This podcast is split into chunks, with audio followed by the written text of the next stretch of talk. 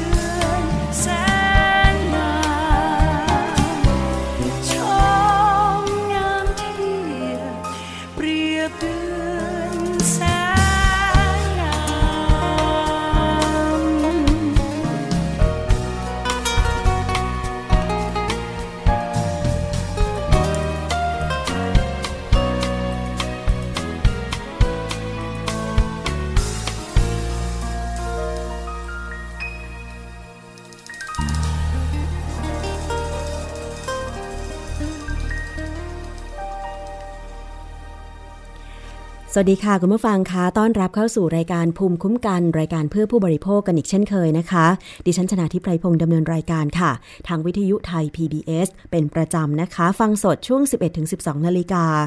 แล้วก็หลังจากนั้นไปฟังย้อนหลังได้เลยค่ะ ที่เว็บไซต์ www.thaipbsradio.com และช่วงนี้เราออนไลน์พร้อมกันทาง Facebook เพจของวิทยุไทย PBS ด้วยนะคะ ก็คือ facebook.com/thaipbsradiofan กดไลค์กดแชร์ให้เพื่อนๆของคุณได้ฟังด้วยก็จะดีอย่างยิ่งเลยทีเดียวค่ะ นอกจากนั้นยังสามารถดาวน์โหลดแอปพลิเคชันไทย PBS Radio ไปติดตั้งที่มือถือแล้วก็รับฟังเราได้ทุกที่ทุกเวลานะคะ และขอบคุณมากเลยสำหรับการเชื่อมโยงสัญญาณ จากสถานีวิทยุชุมชนในหลาย ๆ จังหวัดหลาย ๆ พื้นที่นะคะ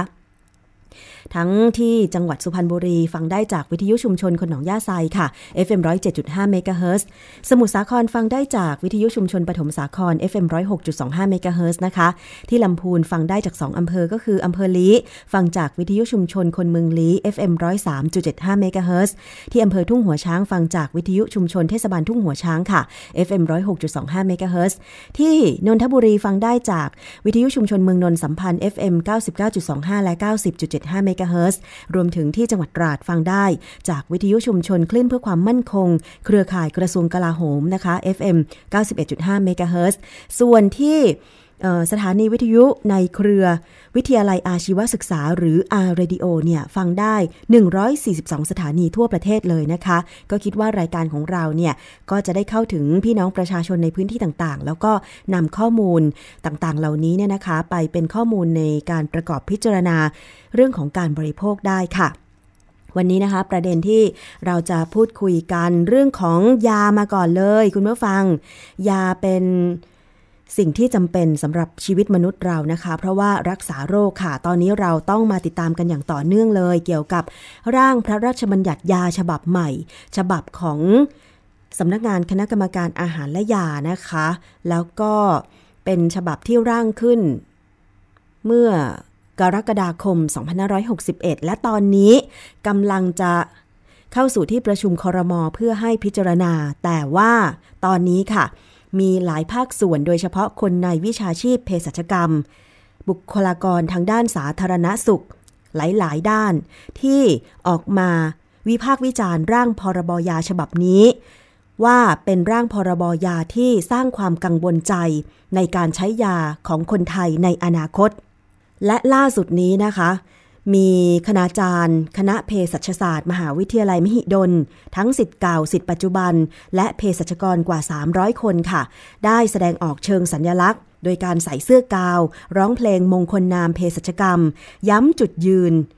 ของอาชีพนะคะของวิชาชีพเภสัชกรรม โดยเสนอให้ออยถอนร่างกฎหมายยาฉบับใหม่ จากรัฐมนตรีว่าการกระทรวงสาธารณสุขค่ะ โดย ประเด็นที่เห็นต่างและเห็นควรว่า ให้มีการแก้ไข อย่างเช่น การแบ่งประเภทยาที่ไม่เป็นไปตามหลักสากล การจำหน่ายยาขาดการควบคุม และไม่สอดคล้องกับทิศทาง การเปลี่ยนแปลงของเทคโนโลยี รวมทั้งการกำหนดให้บุคคลอื่นที่ไม่ใช่เภสัชกรสามารถปรุงและจ่ายยาได้ เป็นประเด็นความเห็นต่างในร่างกฎหมายยาฉบับเดือนกรกฎาคมปี 2561 ค่ะ ที่นักวิชาการและผู้ประกอบวิชาชีพด้านเภสัชกรรมนำมาสะท้อนในเวที เสวนา ผ่าร่างพรบยาฉบับอยทันสมัยและคุ้มครองประชาชนจริงหรือ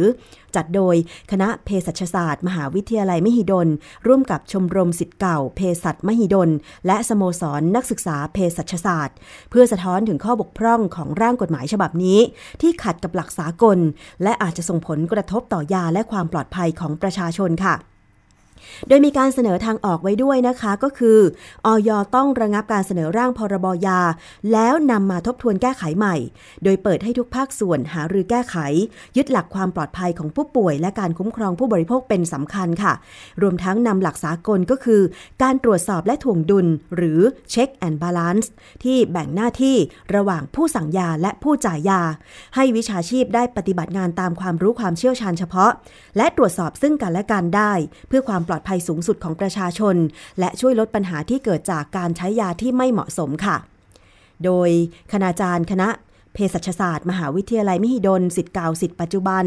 และเภสัชกรกว่า 300 คนนะคะ ยังแสดงออกเชิงสัญลักษณ์โดยการใส่เสื้อกาว ร้องเพลงมงคลนามเภสัชกรรม ย้ำจุดยืนวิชาชีพเภสัชกรรม และก็ถแถลงคัดค้านร่างกฎหมายยาฉบับใหม่ ร่วมกับเครือข่ายวิชาชีพเภสัชกรรมทั้งประเทศ พร้อมเรียกร้องให้ออยนะคะ ถอนร่างกฎหมายดังกล่าวออกจากการเสนอต่อรัฐมนตรีว่าการกระทรวงสาธารณสุขค่ะ อันนี้ก็เป็นเรื่องของการ แสดงออกเชิงสัญญลักษณ์นะคะในการที่จะ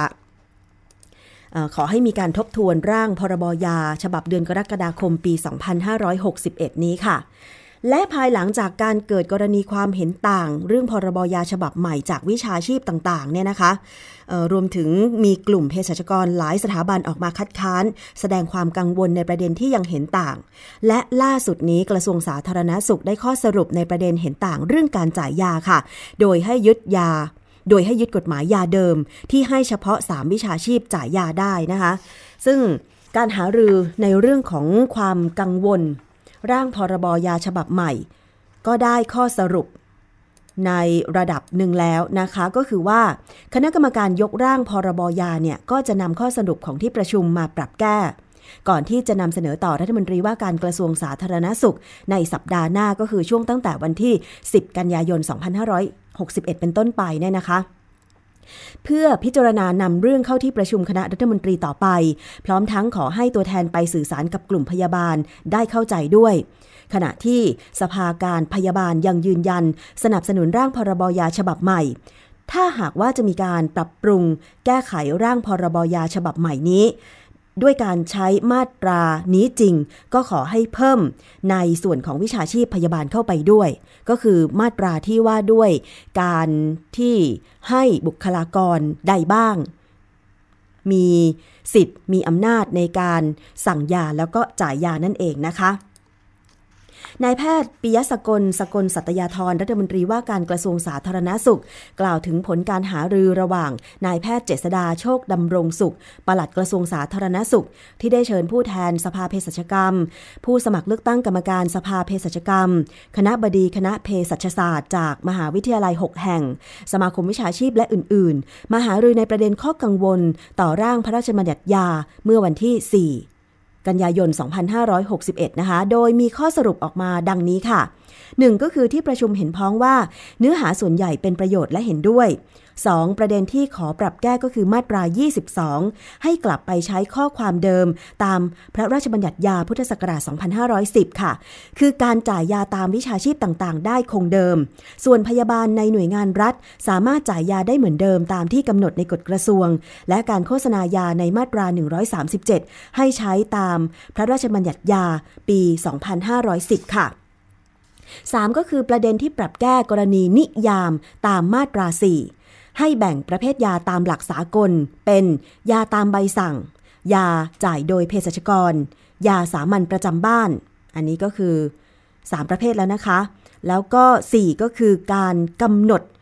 ร้านขายยาประเภท ขอไข่ยอยักษ์ 2. ให้ชัดเจน โดยขอให้ทำความชัดเจนอีกครั้ง ส่วนประเด็นย่อยอื่น ๆ อย่างเช่น ยาออนไลน์ การเรียงลำดับกฎหมาย ขอให้ปรับถูกต้อง ทั้งนี้ค่ะ ขอให้ผู้แทนที่ร่วมประชุมช่วยสื่อสารไปยังสมาชิกเครือข่าย เพื่อทำความเข้าใจให้ถูกต้องด้วยนะคะนอกจากนี้ยังกล่าวถึงกรณีที่มีกลุ่มพยาบาลอาจจะมีความกังวลเรื่องการจ่ายยา หากไม่มีกฎหมายรับรอง รัฐมนตรีว่าการกระทรวงสาธารณสุขก็บอกว่า ไม่ต้องกังวล เพราะพยาบาลจ่ายยาตามการสั่งของวิชาชีพแพทย์ ไม่ต้องกลัวว่าจะถูกฟ้องอะไร มีกฎระเบียบคอยดูแลอยู่ ซึ่งได้กำชับว่าต้องดูแลทุกวิชาชีพ และต้องเป็นระเบียบเพื่อให้พยาบาลทำงานได้เต็มที่ที่มีอยู่ในปัจจุบันค่ะ ด้านนายแพทย์สุรโชคต่างวิวัฒรองเลขาธิการ คณะกรรมการอาหารและยาหรืออยนะคะ กล่าวบอกว่า ขั้นตอนจากนี้คณะกรรมการยกร่างพรบยา จะนำข้อสรุปของที่ประชุมมาปรับแก้ค่ะ และจะนำความคิดเห็นที่ได้จากการทำประชาพิจารณ์ก่อนหน้านี้ ที่รวบรวมไว้ประมาณ 1,400 ความเห็นมาดูด้วย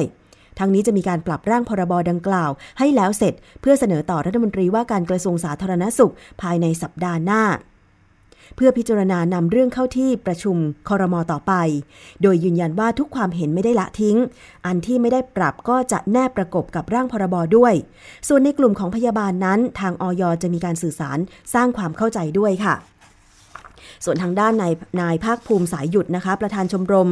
พยาบาลวิชาชีพ โรงพยาบาลส่งเสริมสุขภาพตำบลแห่งประเทศไทยกล่าวว่า แม้ทางกระทรวงจะบอกว่ามีกฎกระทรวงคอยดูแลกลุ่มพยาบาล ที่จ่ายยาในโรงพยาบาลส่งเสริมสุขภาพตำบลอยู่เหมือนที่ผ่านมา แต่จะดีกว่าหรือไม่หากเป็นกฎหมายฉบับใหญ่ เพราะหากเกิดปัญหาโดยไม่ได้เจตนาก็อาจจะถูกฟ้องร้องได้ ซึ่งสุดท้ายก็ต้องอิงกฎหมายใหญ่หรือไม่นะคะ โดยจากนี้จะต้องรอสภาการพยาบาลว่าจะดำเนินการเรื่องนี้อย่างไรต่อ โดยขอย้ำว่าไม่ได้ต้องการให้เกิดการแตกคอกันในแต่ละวิชาชีพ แต่อยากให้มาหาจุดกลางร่วมกันดีกว่า อันนี้ก็เป็นความเห็นของทางด้านประธานชมรม สภาวิชาชีพโรงพยาบาลส่งเสริมสุขภาพตำบลแห่งประเทศไทยนะคะ คือวิชาชีพที่มีการจ่ายยาเนี่ยก็คือเภสัชนะคะแล้วก็ทันตแพทย์ ซึ่งตอนนี้อย่างที่ทางกระทรวงสาธารณาสุขบอกว่ารับ เรื่องของความเห็นต่าง เรื่องของบุคลากรที่สามารถจ่ายยาได้นะคะ โดยให้ใช้ข้อความเดิมในพรบยาปี 2510 ให้ 3 วิชาชีพที่จ่ายยาได้ แล้วก็จะไปทำความเข้าใจกับทางด้านของคุณพยาบาลต่อไปว่า มันมีกฎกระทรวงดูแลอยู่ว่าถ้าเป็นพยาบาลในสถานพยาบาลของรัฐเนี่ยสามารถจัดยาจ่ายยาได้ตามที่แพทย์สั่งนะคะ โดยจะไม่ถูกฟ้อง แต่คือเขาก็ยังมองเห็นว่า เอ๊ะ ถ้ามีกฎหมายฉบับใหญ่รองรับคุ้มครองอยู่เนี่ยจะทำให้เขามีความมั่นใจมากขึ้นในการปฏิบัติหน้าที่ เพราะว่ากลัวจะถูกฟ้องถ้าเกิดว่าเกิดอะไรขึ้น คืออะไรก็ตามที่มันเสี่ยงต่อการผิดกฎหมาย คือกฎหมายมันเป็น กฎเกณฑ์ที่เป็นหลักใหญ่ของของเรื่องนั้นๆ ใช่ไหมคะ อย่างเช่น พรบยาเนี่ยก็เป็นหลักใหญ่เรื่องการดำเนินการเรื่องยาในประเทศ เพราะฉะนั้นเนี่ยถ้ามันระบุไว้ในกฎหมายอย่างไรเขาก็ยินดีปฏิบัติตามใช่ไหมคะถ้าสมมุติว่าฉบับใหม่เนี่ยมีการแก้ไขโดยที่ไม่ได้ระบุว่าพยาบาลสามารถที่จะจ่ายยาตามแพทย์สั่ง หรือว่าจัดยาในโรงพยาบาลส่งเสริมสุขภาพตำบล หรือสถานีอนามัยเดิมได้ เขาก็กลัวว่าจะมีความผิดกฎหมายนั่นเองนะคะ ก็คิดว่าเรื่องนี้เราจะต้องตามกันต่อไปค่ะ เพราะว่ามันเป็นประเด็นที่ละเอียดอ่อนมาก ๆ เลยทีเดียวนะคะ เรื่องของยาใครจะจ่ายยาให้เราทาน อืมมันคือสิ่งที่สำคัญสำหรับชีวิตเลย เพิ่มเติมนิดนึงค่ะสำหรับการที่มีรายละเอียดจากที่ประชุมเรื่องการรับ ข้อเสนอความเห็นต่างต่างๆ ไปแก้ไขเนี่ยนะคะ พระราชบัญญัติยาปี 2510 เนี่ยในมาตรา 13 วงเล็บ 3 กำหนดให้ 3 วิชาชีพ คือแพทย์ทันตแพทย์และสัตวแพทย์สามารถจ่ายยาให้ผู้ป่วยได้นะคะ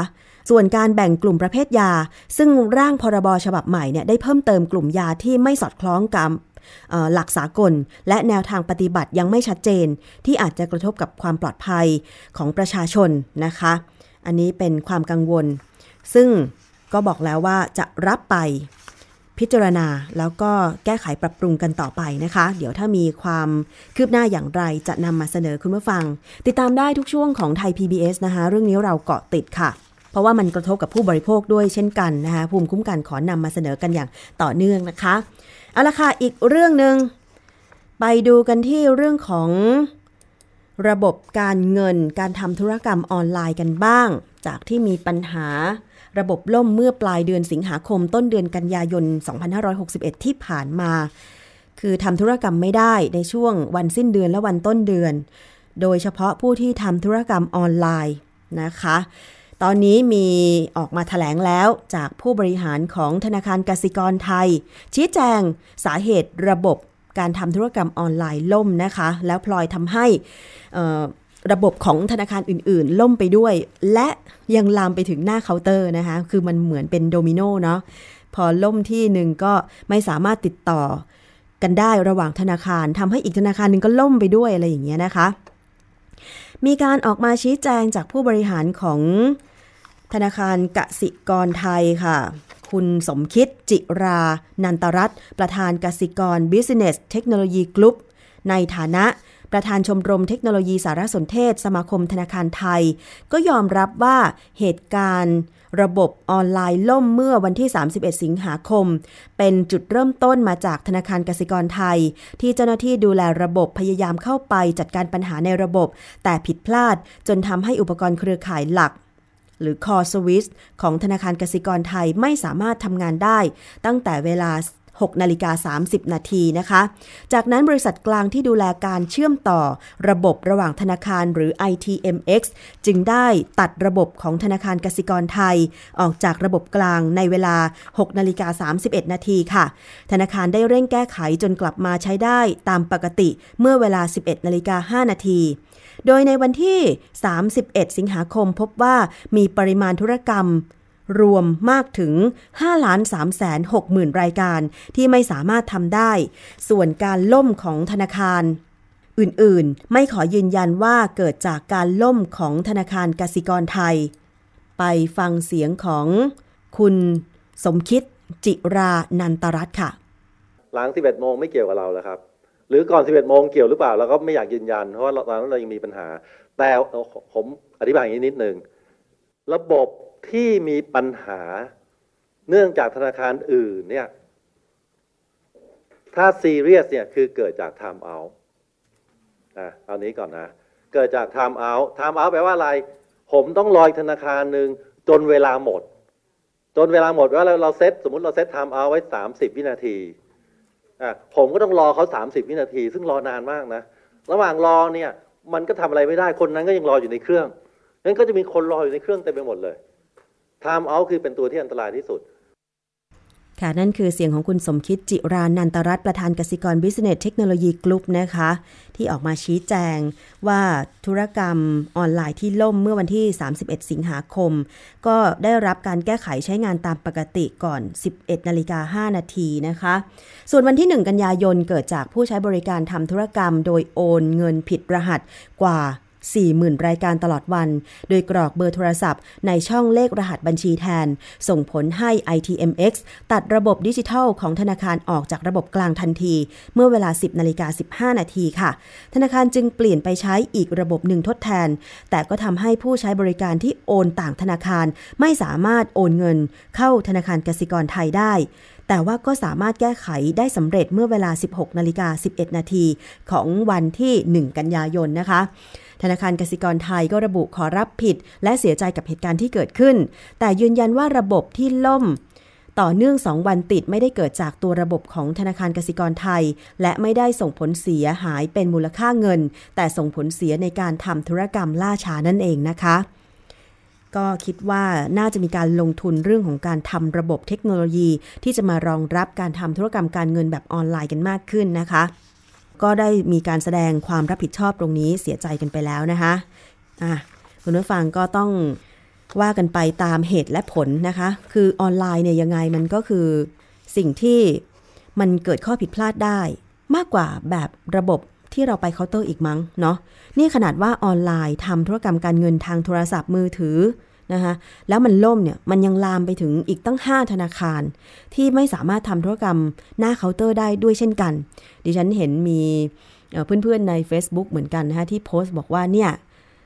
ขนาดเดินไปที่เคาน์เตอร์ แล้วก็ยังระบบล่มนะคะอะไม่เป็นไร เดี๋ยวมาว่ากันใหม่สิ้นเดือนหน้า คือบางคนเนี่ยก็ต้องรีบทำธุรกรรมอันนี้เข้าใจเลยนะ เงินเดือนออกปุ๊บ มันมี ใบเรียกเก็บหนี้สินต่างๆ มาละ ไหนจะค่าบ้านค่ารถค่าน้ำค่าไฟค่าโทรศัพท์ห้าค่าเนี่ยโอ้โหคนเรามีค่าเยอะมากเลย ส่วนอื่นๆอะค่าบัตรเครดิตอีกล่ะ ใช่ไหมหกค่าละ เพราะฉะนั้นเนี่ยก็ต้องรีบชำระ มีหนี้มีเงิน รีบใช้หนี้จะได้ไม่เสียเครดิต จะได้ไม่เสียความน่าเชื่อถือใช่ไหมคะ อันนี้คือการแก้ไขปัญหาหนี้สินที่ ดิฉันคิดว่าถูกต้องที่สุด คือ บางคนก็บอกว่าถ้าไม่มีเงินก็จะไม่หนีแล้วก็จะไม่จ่ายด้วย อันนี้ก็ต้องใช้วิธีเจรจาประนอมหนี้ แต่ถ้าใครมีเงินและมีหนี้แล้วเนี่ยนะคะ ก็ต้องเอาเงินนั้นเนี่ยไปชำระหนี้ก่อน ไม่ว่าจะยืมเพื่อนมา ไปกู้ธนาคาร ไปเบิกเงินเกินวงเงินอะไรอย่างเงี้ยนะคะ ต้องไปใช้หนี้ก่อน ไม่อย่างนั้นเนี่ยโดนดอกเบี้ยกันบานเลยนะคะ แล้วตอนนี้เนี่ยคนไทย มีปัญหาเรื่องหนี้สินนอกระบบกันเยอะ แล้วเรื่องนี้เนี่ยตอนนี้เห็นบอกว่าเป็นวาระแห่งชาติแล้วมั้ง ที่ทางรัฐบาลบอกว่าจะต้องนำมาแก้ไขกันอย่างเร่งด่วน เพราะว่า มีข่าวเรื่องของการติดตามทวงหนี้นอกระบบที่โหดมาก แล้วก็ไม่เป็นธรรม การคิดดอกเบี้ยที่ไม่เป็นธรรมจากหนี้นอกระบบเนี่ยมันมีเกิดขึ้น แต่ว่าคนที่ยอมกู้หนี้ยืมสินจากหนี้นอกระบบในทุนคนโน้นคนนี้เนี่ยนะคะ ก็ต้องรับความเสี่ยงกันไป เพราะตัวเองก็บอกว่าต้องการเงินแต่ไม่มีแหล่งเงินทุน อย่างเช่น แม่ค้าแม่ขายที่อาจจะไม่มีสลิปเงินเดือน อาจจะไม่มีหลักฐานไปแสดงให้สถาบันการเงินได้รู้ได้เห็นว่า เนี่ยมีไรายได้เข้ามาจริง อยากจะขอเงินไปลงทุนก่อน แล้วจะนำมาชำระหนี้ภายหลัง เมื่อไม่มีหลักฐานเนี่ยก็ต้องเข้าใจสถาบันการเงินด้วยว่าเขาต้องการความชัดเจน ว่าลูกค้าเนี่ยสามารถชำระหนี้ให้เขาได้จริง ๆ ไม่ใช่ปล่อยกู้ไปแล้วจะเป็นหนี้ศูนย์ อันนั้นยิ่งลำบากไปใหญ่ เพราะฉะนั้นเนี่ยแหล่งเงินทุนที่เป็นหนี้นอกระบบในทุนต่างๆ จึงเป็นทางออกของผู้ที่ต้องการเงินด่วน ยอมเสียดอกเบี้ยร้อยละ 15 ไม่ใช่สิ บางคนร้อยละ 20 บางคนจ่าย จ่ายให้คนที่มาเก็บเนี่ยนะคะ เเป็นหลักร้อยต่อวัน แต่พอคิดไปคิดมาโอ้โห ดอกเบี้ยเพิ่มพูนไป 30-40%ก็มี ซึ่งมันผิดกฎหมายนะคะ กฎหมายที่ทางธนาคารแห่งประเทศไทย ระบุไว้ในการคิดอัตราดอกเบี้ยเนี่ยก็คือ ไม่เกินร้อยละ 12 ต่อปีก็เฉลี่ยแล้วก็คือเดือนละ 1%แต่ทั้งนี้ทั้งนั้นค่ะ คุณผู้ฟังตอนนี้เนี่ย ใครที่เป็นหนี้อยู่ก็คงพอทราบ โดยเฉพาะหนี้บ้านเนี่ยนะคะ ดอกเบี้ยมันถ้าเกิน 3 ปีที่ไม่ใช่ดอกเบี้ย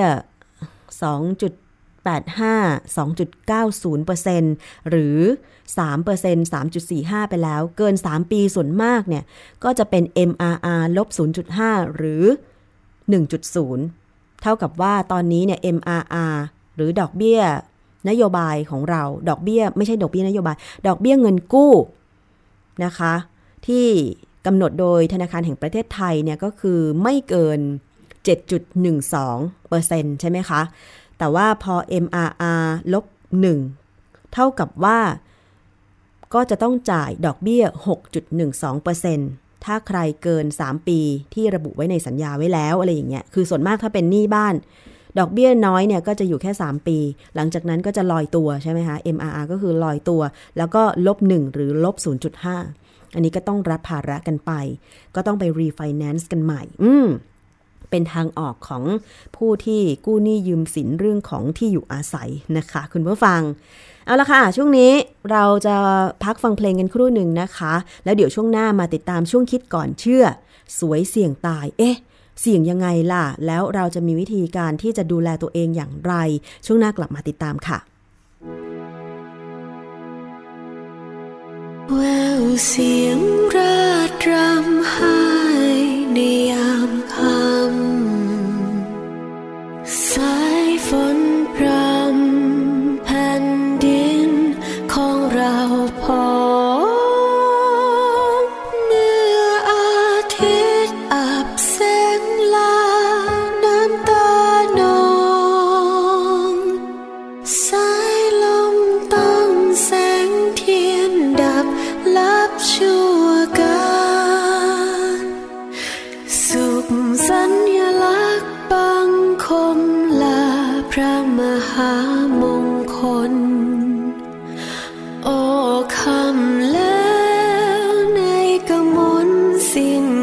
ำหวา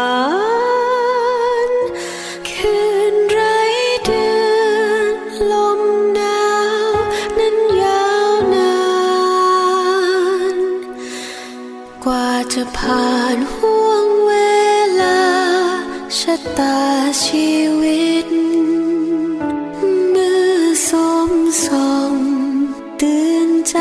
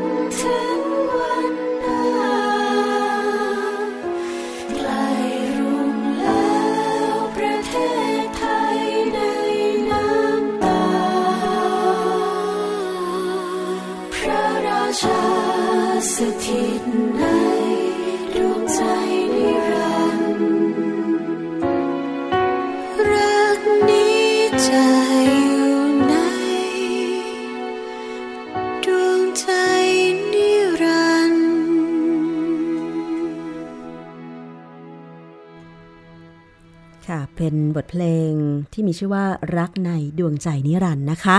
คุณกำลังฟังรายการภูมิคุ้มกันรายการเพื่อผู้บริโภคทางวิทยุไทย PBS ค่ะ www.thaipbsradio.com แอปพลิเคชัน Thai PBS Radio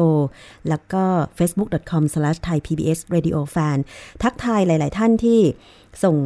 ยกนิ้วนะคะ แล้วก็ส่งทักทายกันเข้ามาคุณกิตติพงศ์คุณชบา คุณเอิงนะคะ แล้วอีกท่านหนึ่งน่าจะเป็น ฟังมาจากต่างประเทศหรือเปล่า เพราะว่าชื่อใน Facebook เป็นภาษาต่างประเทศนะคะ ก็สวัสดีด้วย Hello อะ พูดได้ใช่ไหมเอาละค่ะ ช่วงนี้ไปติดตาม คิดก่อนเชื่อกับดรแก้วกังสดานอัมภัยนักพิษวิทยากันค่ะ สวยเสี่ยงตายสวยอันตรายเนี่ยนะคะมีอะไรบ้างแล้วก็เราจะมีวิธีการดูแลตัวเองอย่างไรค่ะ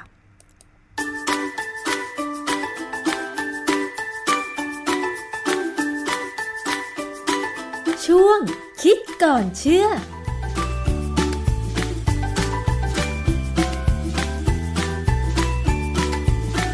เรื่องของการเสริมสวยนี่เป็นเรื่องสำคัญกับผู้หญิงนะฮะ ใน Pinterest เนี่ยเขามีโปสเตอร์หลายเรื่องที่เกี่ยวกับเรื่องเออว่าการเสริมสวยเนี่ยมันทำให้เสี่ยงอันตรายขนาดไหนบ้างนะฮะ วันนี้จะยกโปสเตอร์หนึ่งมาให้ดูแล้วดูว่าสวยเสี่ยงตายเนี่ยเป็นยังไงบ้าง Pinterest นี่มีข้อมูลเกี่ยวกับเป็นโปสเตอร์เกี่ยวกับเรื่องของความสวยความงามที่อันตรายนะ หลายอันผมลองเลือกมาโปสเตอร์หนึ่งแล้วก็เดี๋ยวเรามาดูซิว่าที่เขาเขียนเนี่ยมันมีอะไรน่าสนใจน่าเชื่อถือแล้วน่าจะพยายามรู้ไว้ฟังหูไว้หูไว้บ้างนะฮะสักประมาณไหนผมก็ตั้งชื่อตอนนี้ว่าสวยเสี่ยงตาย เพราะว่าเรื่องความสวยความงามเนี่ย ผู้หญิงยอมกันไม่ค่อยได้ ยังไงก็ต้องขอสวยไปหน่อย ผมเคยดูคลิปไม่ใช่คลิปว่าเป็นเป็นเป็นหนังเรื่องหนึ่งก็ไม่สั้นนักห้าสิบหกสิบนาที เป็นเรื่องของนางแบบภาพเปลือยนางแบบเปลือย ซึ่งมีอยู่ใน YouTube ใครอยากดูเขาไปหาดูได้นะฮะเขาเขาบอกว่าขนาดเขาถ่ายรูปนูดโดยที่ไม่เห็นหน้าเลย แต่ว่าตัวนางแบบคนนี้เขาบอกว่า ยังไงก็ต้องขอทาอายแชโดว์หน่อย เพราะถ้าไม่ทาแล้วมันไม่มีความมั่นใจ เพราะฉะนั้นการเสริมสวยเนี่ย มันก็คงเป็นการเสริมความมั่นใจให้กับผู้หญิงนะซึ่งต่างกับผู้ชายผู้ชายเนี่ยบางทีไม่สนใจฮะไม่ต้องทำอะไรเลย เพราะฉะนั้นเดี๋ยววันนี้เรามาดูซิว่าสวยเสี่ยงตายเนี่ย มันมีอะไรบ้างสารเคมีที่น่าจะมีปัญหากับการเสริมสวยของเรา อันแรกมันจะอยู่ในแชมพูนะน้ำยาสระผมในโปสเตอร์เนี่ยเขาประเมินว่ามันโดย average โดยโดยเฉลี่ยแล้วเนี่ยจะมีสารเคมีในแชมพูเนี่ยประมาณอย่างน้อย15 ชนิดนะโดยเฉลี่ย ไอ้ตัวที่น่ากังวลคือโซเดียมลอริลซัลเฟตโพรพิลีนไกลคอล แล้วก็เมทิลไอโซไทอะโซลิโนนคือชื่อพวกนี้อย่าไปสนใจ แต่ว่าโซเดียมลอริลซัลเฟตเนี่ยหรือ SLS เนี่ยตัวนี้มันจริงๆแล้วมันคือคือสารที่อยู่ในผงซักฟอกในน้ำยาล้างจานในทุกอย่างเพียงแต่ว่าคุณภาพหรือเกรดของมันเนี่ยที่เข้ามาใส่ในน้ำยาสระผมเนี่ยควรจะเป็นเกรดที่ดีหน่อยนะฮะ ส่วนโปรปิดินกับข้าวพวกนี้ก็เป็นสารที่มีอยู่ทั่ว ๆ ไป ประเด็นปัญหาที่เขาพูดก็คือว่าผลข้างเคียงจากสารเคมีพวกเนี้ย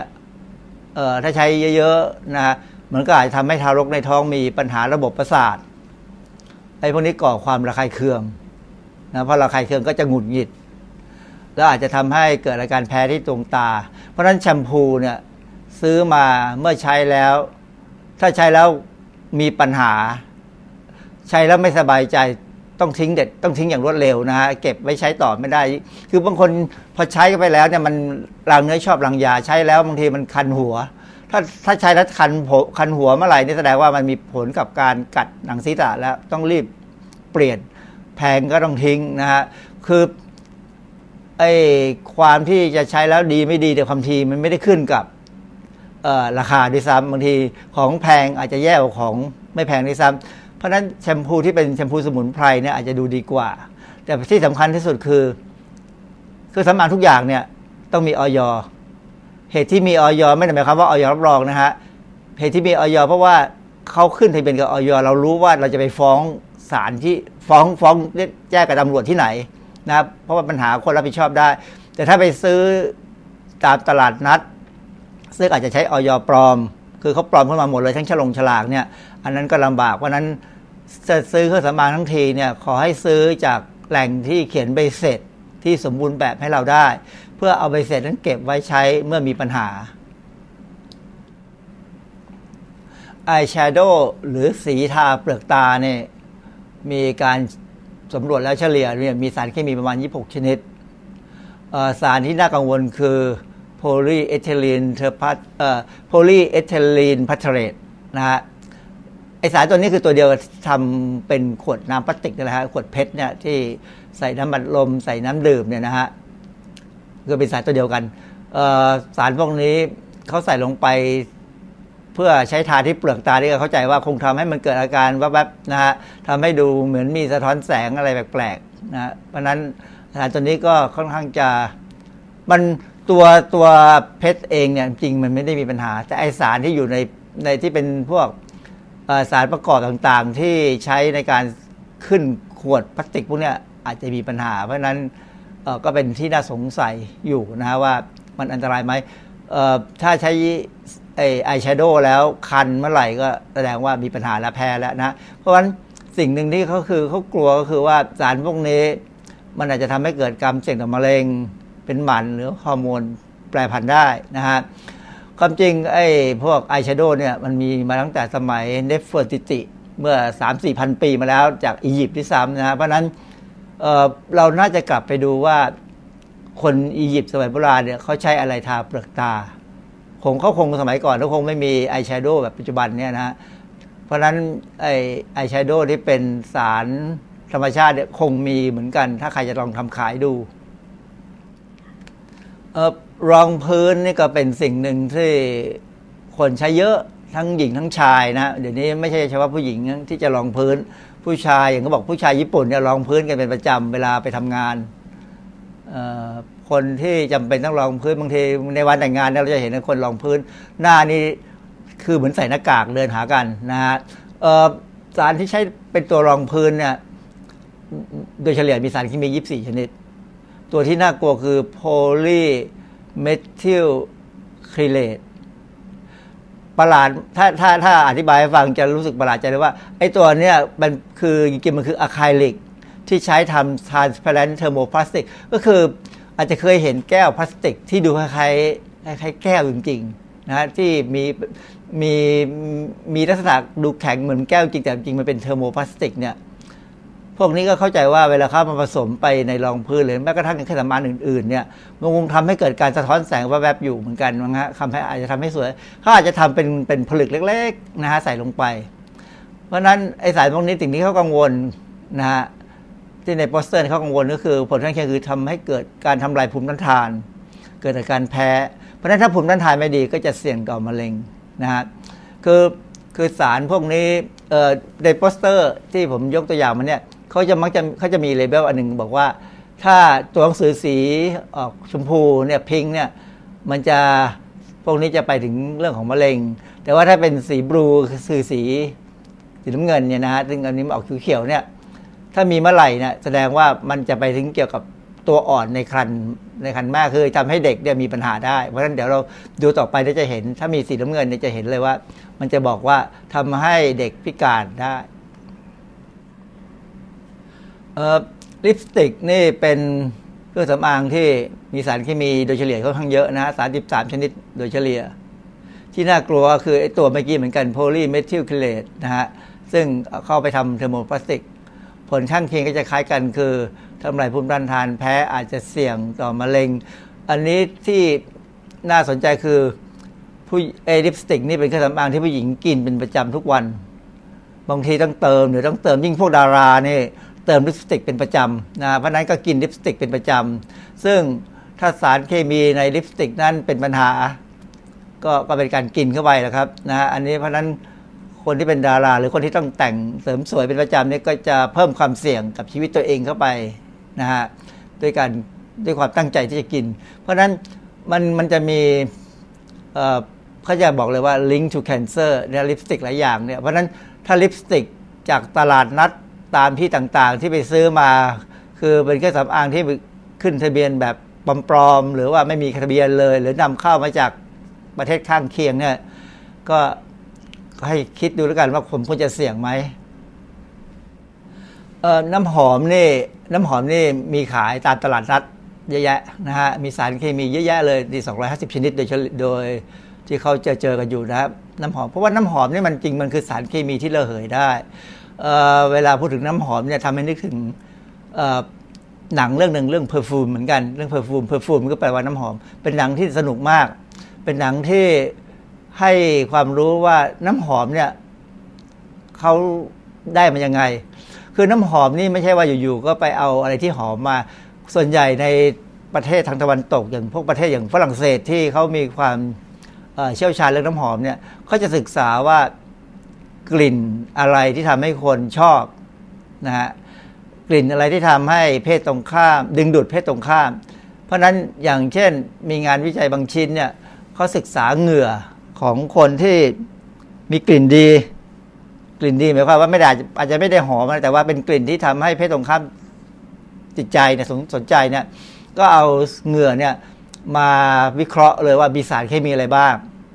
แล้วก็ ทดลองเอาสารเคมีที่สังเคราะห์ขึ้นมาในห้องทดลองเนี่ยมาทำเป็นน้ำหอม ซึ่งมันก็เรียนแบบกลิ่นเหงื่อกลิ่นตัวของคน เพราะฉะนั้นแต่ละคนก็มีความชอบในกลิ่นที่ไม่เหมือนกัน ดังนั้นหลาย ๆ ครั้งเนี่ยเราใช้น้ำหอมเพื่อดึงดูดความสนใจ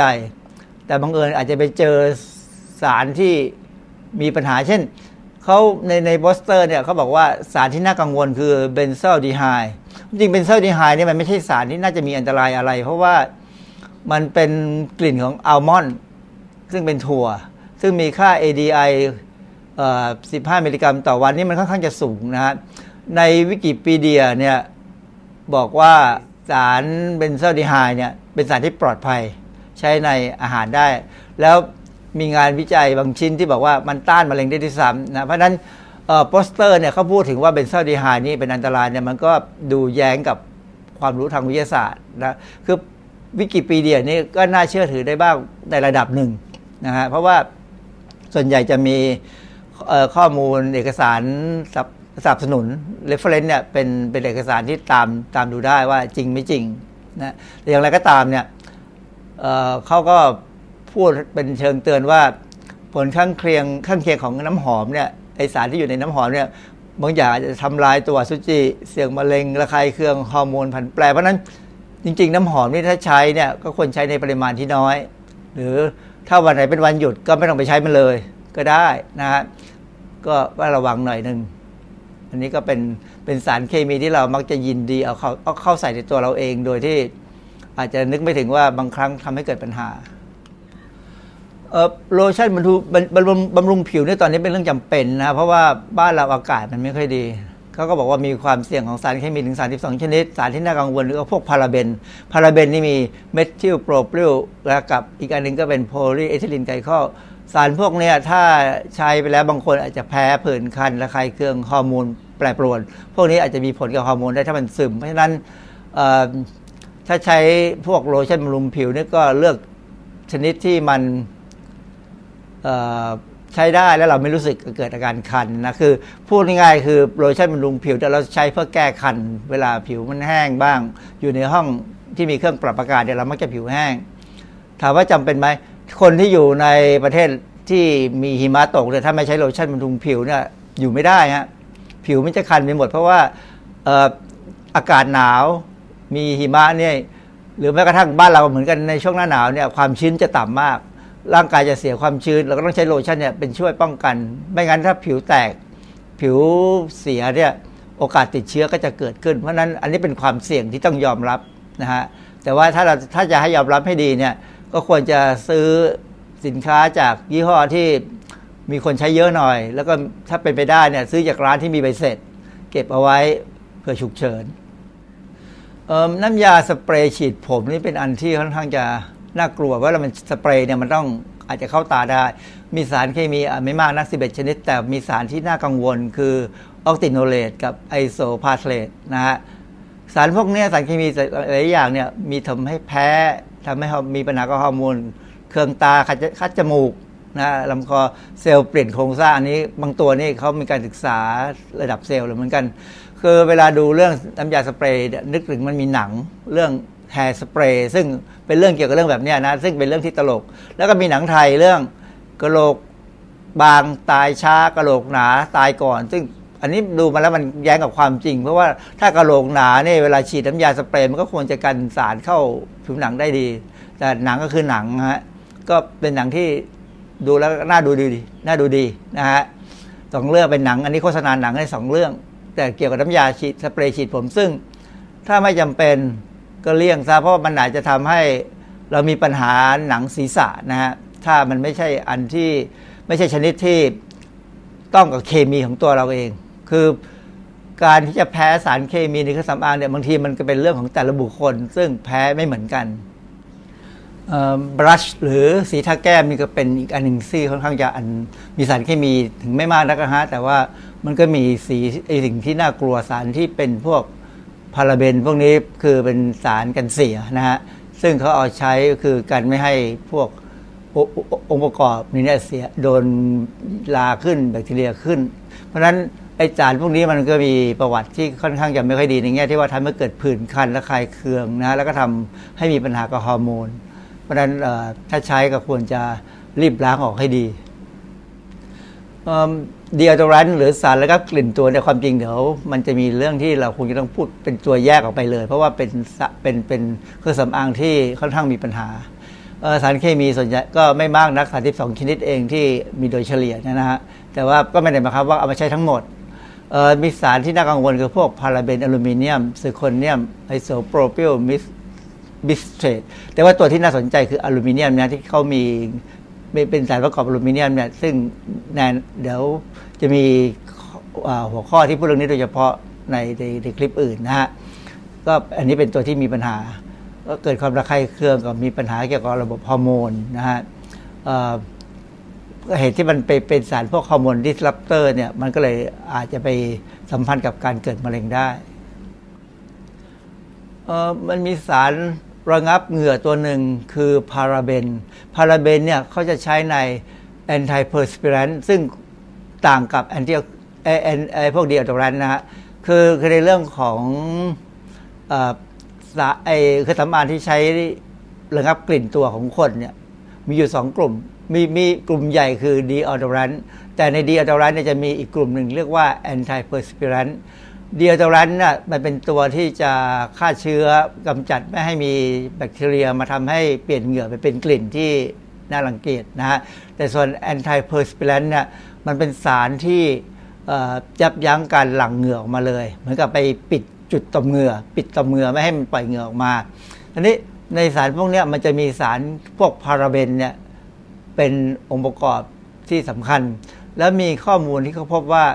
คนที่เป็นมะเร็งเต้านมเนี่ยเนื้อมะเร็งนั้นมักจะมีพาราเบนเนี่ยเป็นองค์ไปไปตกค้างอยู่ ก็เลยมีการสันนิษฐานว่าพาราเบนมีส่วนเกี่ยวข้องกับการเกิดมะเร็งเต้านมหรือเปล่า อันนี้ก็มีงานวิจัยอีกค่อนข้างพอสมควร อย่างอย่างข้อมูลเนี่ยเขาบอกว่า 99%ของมะเร็งมะเร็งเต้านมเนี่ยมีตัวเนื้อเยื่อที่ตัดออกมาเนี่ยมีมีเอสารพาราเบนเนี่ยเป็นองค์ประกอบอยู่นะคือไปตกค้างอยู่เขาก็เลยทำให้สงสัยว่าพาราเบนเนี่ยมันมีบทบาทยังไงไหมกับการเกิดมะเร็งเต้านม น้ำยาทาเล็บก็เป็นสารเคมีที่จริงดูน่ากลัวนะเพราะสีมันค่อนข้างจะประหลาด สมัยก่อนนี่เราทาเล็บก็เพื่อให้แค่เคลือบให้เล็บสวยงามมีความเงางาม ดูมีสุขภาพดี แต่ปัจจุบันนี้เราน้ำยาทาเล็บนี่มีหลายสีมาก มีตั้งแต่สีสวยงามไปจนถึงสีน่ากลัว สีดำสีม่วง บางคนนี่ทาเล็บมาเหมือนกับเล็บไปถูกทุบมาคือมีสีเขียวๆคล้ำๆนะฮะสารเคมีมีเยอะพอสมควรมี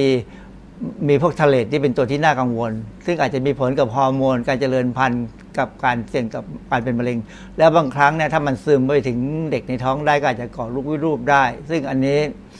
ค่อนข้างน่ากลัวแต่ว่าก็มีการใช้อยู่ค่อนข้างเยอะเพราะนั้นอย่างที่ผมแนะนำอยู่ตลอดเวลาว่าเครื่องสำอางนั้นขอให้ซื้อจากร้านที่ออกใบเสร็จที่รับรองได้ สามารถจะเอามาใช้เป็นข้อมูลในการที่จะแจ้งปัญหากับ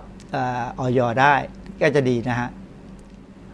เครื่องสำอางตัวสุดท้ายที่เขากังวลอยู่อันนี้ประหลาดมาก คือเป็นน้ำยาที่ใช้ทาให้ผิวนี่ดูมีเป็นผิวคล้ำเรียกว่าคล้ำเทียม คือภาษาอังกฤษใช้คำว่าเฟกแทนเฟกก็คือหลอกลวงแทนก็คือผิวคล้ำนะฮะคือผมก็ตั้งชื่อว่าเป็นผิวคล้ำผิวคล้ำเทียม ก็มีน้ำมีสารเคมีอยู่ประมาณ 22 ชนิดที่น่ากังวลคือพวกพาราเบนนะฮะพาราเบนนี่บอกแล้วว่าส่วนใหญ่ในเครื่องสำอางเนี่ยเขาจะใช้เป็นตัวป้องกันแบคทีเรียกับเชื้อราไม่ให้มันขึ้นนะฮะผลข้างเคียงคือระคายเคืองกับฮอร์โมนแปรผัน เพราะฉะนั้นอันนี้ก็จะเป็นสารเคมีที่ที่เราต้องอาจจะยอมรับถ้าเราต้องใช้ต้องการที่จะเสริมสวยนะแต่ว่าถ้าเลี่ยงได้หรือลดได้ก็ควรจะลดซะ เพื่อไม่ให้เสี่ยงโดยไม่จำเป็น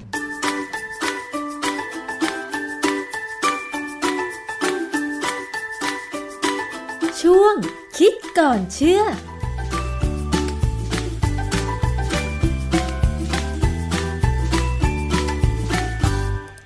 ค่ะในช่วงคิดก่อนเชื่อกับดรแก้วกังสดานอัมภัยนักพิษวิทยานะคะ ก็วันนี้เอ่อ สวยเสี่ยงตายสวยอันตราย มีคุณผู้ฟังแฟนรายการนะคะ คอมเมนต์กันเข้ามาทาง Facebook Live ตอนนี้นะคะ ต้องขอบคุณมากเลยที่ให้ความสนใจกับรายการคุณมิดดี้นะคะ เกี่ยวกับเรื่องของเครื่องสำอาง ดิฉันก็เป็นคนหนึ่งเป็นผู้หญิงเหมือนกันที่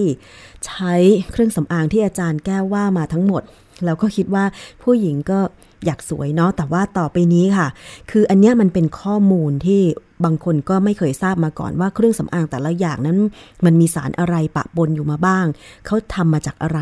พอตอนนี้รู้แล้ว ต่อไปถ้าเลือกซื้อเครื่องสำอางไม่ว่าจะเป็นประเภทไหน คงจะต้องเลือกสินค้าที่มันไม่ใช่แบบ อะไรก็ได้แล้ว อาจจะต้องเป็น counter brand บ้าง หรือว่ามันแสดงที่มาของเครื่องสำอางบ้างว่ามันมีใบรับรองหรือว่ามีคุณภาพมาตรฐานเพื่อลดการได้รับสารต่างๆ เหล่านี้นะคะ ยังไงไม่ต้องกังวลใจเดี๋ยวคำถามที่คุณมิดดี้ฝากถามมาเกี่ยวกับเรื่องของมะเร็งเต้านมอะไรต่างๆ เดี๋ยวจะไปถามดรแก้วอีกทีหนึ่งแล้วก็มารับฟังกันในโอกาสต่อไปนะคะ วันนี้หมดเวลาแล้วค่ะ ดิฉันชนะทิพไพรพงศ์ต้องลาไปก่อน สวัสดีค่ะ ดตามรับฟังรายการย้อนหลังได้ที่เว็บไซต์และแอปพลิเคชันไทย PBS Radio ไทย PBS Radio วิทยุข่าวสารสาระ เพื่อสาธารณะและสังคม